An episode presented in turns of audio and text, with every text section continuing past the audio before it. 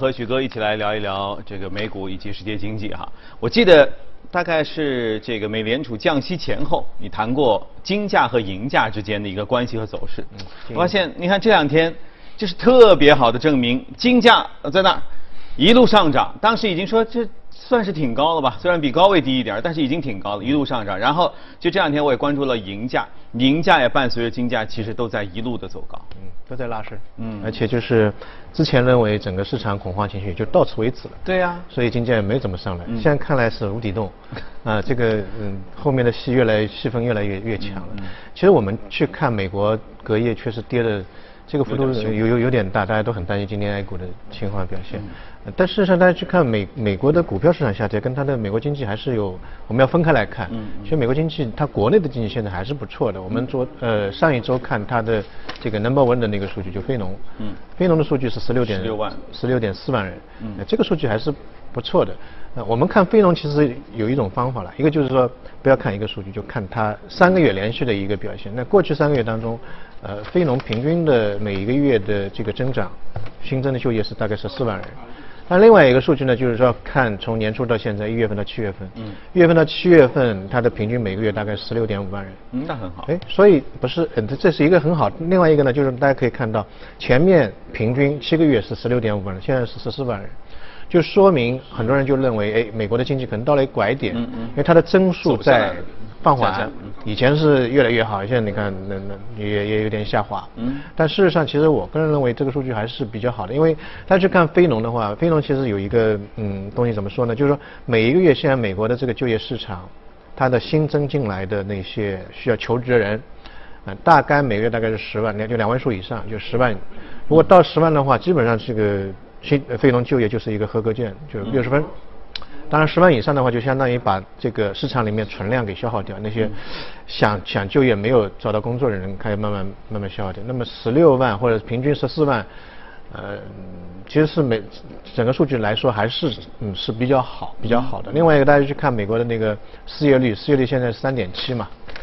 三点七相当于过去五十年的一个低位，最低大概三点六，所以整体还是比较好。但是我们反过头来去看，数据那么好，为什么美联储还要降息呢？刚才新闻当中也也有讲到，九月九月百分之一百，这也是很罕见的。一般是可能临近两三天说啊那个可能是百分之一百，现在你看还有一一个一个月多一点，刚刚降完一次。现在对九月的这个降息，市场的这个热度。呃，非常高，就相当于替鲍威尔已经做好决定了。对啊，鲍威尔你不要说了，我就帮你 定搞搞定了。然后还十月份，就是九月份降完，十十月份还有一次嘛。十月份的降息的现在概率，我昨天看是大概五十九以上，大接近六十。六十的话就是一条分界线嘛，现在六十以上基本上降息概率呃是非常大了，非常大了。你看这个刚刚降完一次，上礼拜刚刚降完，你看后面两次都已经好像已经是非常确凿的事情，说明。市场还是很着急，他着到底着急在什么地方？嗯，就说美国经济数据也好，也没什么大的问题。就我个人认为，其实就是上个礼拜我们去看鲍威尔在利率会议之后讲话，他提到次数最多的就是因为贸易的问题造成的不确定性在急剧的上升。因为过去大家知道，美联储它最主要的一个目标就是保持就业、保持汇率的稳定。但现在他把这个事儿放在第二位，第一位他现在认为，呃，现在对于美国来说，这个最大的风险就是在于全球的一个贸易的状况，嗯，啊是日趋紧张，就越来越越越越紧张了。包括他那个在这次中美贸易谈判之后，吧可能九月份会把那个关税加上去，这是一点。第二点，跟欧洲的所谓的什么汽车的这个贸易，嗯，汽车税。还有一些除了美国之外，大家可以看到其他一些国家之间的贸易的争端也是在越来越加剧，包括韩国跟日本，韩国跟日本最近一段时间是沸沸扬扬，好像彼此把对方从好友名单当中就删删掉了，退群了已经。而且这个呃整个贸易的这个状况在急剧的那个升温吧，应该说，包括他的那个乐天把很多日本的清酒从柜子上面撤下来，两点三万家的这个小型商户超市就把日本的那些商品。呃，全部撤离，好像还从釜山到呃那个日本的那个航班很多都都停了，八十块钱的那个机票没人买，矛盾升级了，不去了。所以整个贸易状况，嗯，还是比较严重的。特别是大家知道，韩国其实在全球的这个半导体的行业当中占了非常重要的一个地位。那么目前如果说这个贸易争端继续加剧的话，可能会对全球的半导体的产业链，嗯，呃，会短暂的联动的影响。对，这可能最终会影响全球的一个一个经济体，因为高科技的东西，你当中一个产业链断了的话，可能影响的是一个整个行业的一个问题。嗯，所以大家可以看到全球的整个经济状况，或者未来一段时间的整个局势。嗯，不知道还该会往哪个方向哪个方向走。嗯，所以连带我们去看，其实对我们的这个投资有什么影响？第二，我个人觉得，就是说本身来讲，美国它的经济状况还是不错的。嗯，大家去看非农、看 GDP，啊，包括看销售都还可以。嗯。那本身它基本面还是不错的，所以整体来讲，美元我个人认为可能会有下下下调，因为呃降息的关系，但是。调下调空间有限，反而如果特朗普不太干预美元汇率的话，未来还是会往上走。原因就在于全球的不确定性，或者说风险事件太多了。嗯嗯。呃，整个全球的避险的这个情绪会不断的升级。这种东西呢，对于避险物质其实是有一个比较大的利好。比如说日元，最近日元涨得真的是很厉害。嗯。比如说黄金，比如说啊美元的呃美元本身啊都是会有一个比较连带的一个利好，所以。我个人认为美元大家不能太过于看空它。嗯嗯。另外一个事件呢，就是我们呃，就聊一下昨天的那个人民币汇率。人民币汇率其实破七了。啊，那本身上来讲，我个人认为可能美元本身它的这个强势一一个方面。另外一个，央行也在后期做了一个解释，就是因为单边主义和贸易保护主义，对于可能未来预期的一个关税的一个比较大的一个一个影响。当然，呃，七并不是一个非常。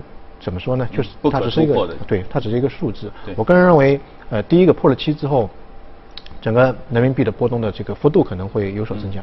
但第二个呢，嗯，整体来讲，可能未来它的波动的，就是说贬值的速度呢也是可控的。因为大家去看现在，呃，人民币的呃这个美元的外汇储备在国内还是。相对来说处于一个非常高的高位，因为我以前说是三万三万亿美金是一个红线嘛，现在我看了一下上个月大概是三万一千一百九十二亿美金。今天要公布最新的。是一个比较高的高的高位，只要在三万以上，基本上没有太大问题。第三个呢，就是说，现在中美还是在贸易的这个磋商过程当中，这个人民币可能会贬，但是贬的幅度不会不会太大啊，所以破了七呢也不用太过于担心。嗯，对，嗯。就像昨天在和嘉宾聊的，之前感觉市场呢普遍都在等待说美联储要不要做出加息动作和做多大，所以整个世界你虽然说有些事儿，但总体上处于平静。就没有想到的是，美联储似乎降完息了，好，这个瓶子落呃靴子落地之后，结果世界格局开始乱起来了。对，越来越乱，所以导致我觉得，就像你说的，避险情绪会上升。原本你觉得挺高的这个金价的位置，又进一步的继续走强。因为它这个所有的行为的可预测性啊非常小。嗯。另外一个，它的那个整个行为对于整个全球经济的劳动的影响力又非常大。嗯。两个因素叠加起来，包括大家可以看到隔夜美股的一个一个下跌，这个幅度在最近的几个月当中也是也是非常大，非常大的，所以。嗯，全球投资者从上半年的这个非常开心的看到所有的市场都在涨，新兴市场美国、欧洲、日本，到到现在就不知道下半年应该做什么。所以现在资金量，我觉得在全球的资产配置当中非常明显的一个方向，就是从股票市场里面往，一个是债券，嗯啊，你看美国国债的收益率在不断往往下降。第二个避险的，你只要是避险的我就进去，这个日日元啊、美元啊、啊黄金啊，因为未来怎么样大家都不知道，这个影响力到底会。啊，延伸到哪哪个方向，从来没有过有人可以在历史上查查到同样的一个案例去应对，嗯，这是一个比较讨厌的。所以这一刻其实真的美联储挺冤的。然后大家都没事儿呢，老是看美联储，实际上它是出来来这个平抑市场的波动。对，它是平抑市场波动的。嗯，但是往往市场又拿它说事儿。而且他也没有经历过，他说我以前是管汇率的，我不管全球市全全球市场的，现在都看他。现在他的问题说，我现在国内还是不错，你看经济也好，这个劳动力市场三点七，五十年最低位，没什么问题啊，我都做得很好。但外界的这种东西，他不知道，防火墙之外的东西，他根本做不到。嗯，所以这个事情，我觉得作为鲍威尔，其实也是他人人生职业生涯当中的一大挑战嘛。是，OK，反正肯定睡不着觉是肯定的啊。